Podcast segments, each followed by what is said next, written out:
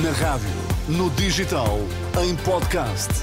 Música para sentir, informação para decidir.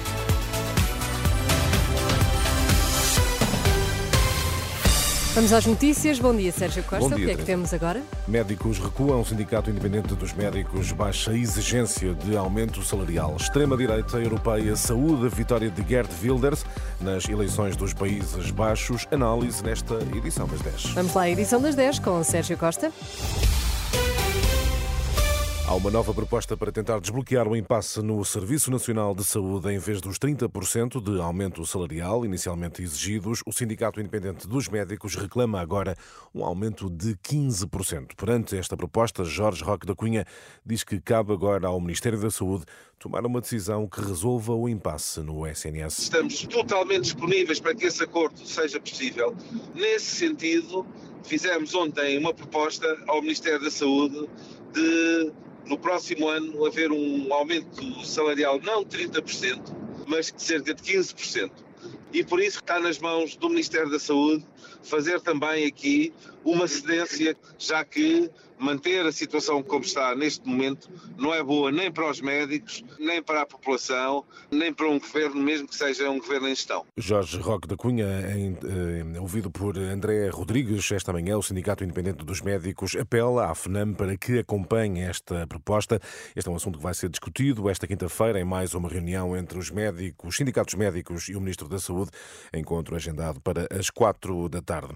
Aumento da sinistralidade. Os primeiros sete meses deste ano registaram um aumento da sinistralidade rodoviária, de acordo com dados da Autoridade Nacional de Segurança Rodoviária. Se compararmos dados de 2022 e 2023, no mesmo período registaram-se mais 31 mortos nas estradas portuguesas, mais 1.500 acidentes e também mais 80 feridos graves.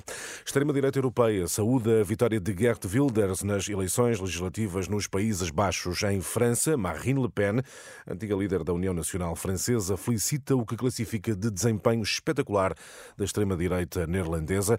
Também Matteo Salvini, atual ministro das Infraestruturas no governo italiano, fala de uma extraordinária vitória eleitoral, dizendo que uma nova Europa é possível. Já em Espanha, Santiago Abascal, líder do partido Vox, sublinha que há oportunidade para afirmar cada vez mais hum, europeus que exigem que as suas fronteiras e os seus direitos sejam defendidos.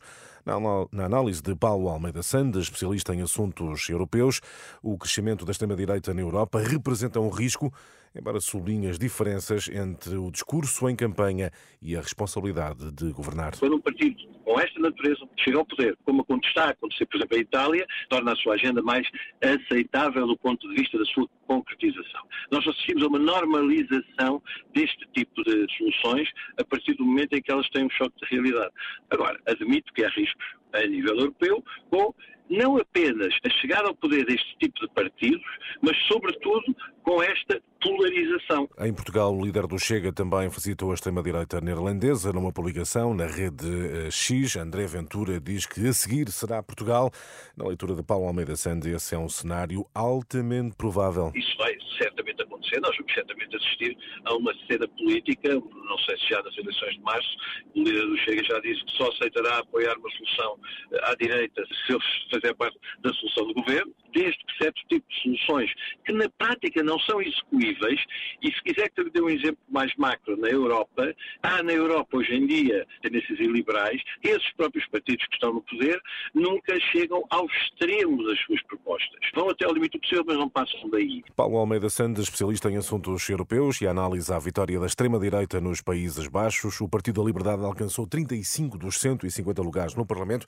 Gert Wilders negocia agora a formação de um governo com os parceiros de direita, por forma a alcançar uma maioria de 79 deputados no eh, Parlamento. E são negociações, eh, Teresa, que naturalmente vamos seguir com máxima atenção. Esta análise de Paulo Almeida Santos será possível ler também em rr.pt. Obrigada, Até Sérgio já. Costa. Até já.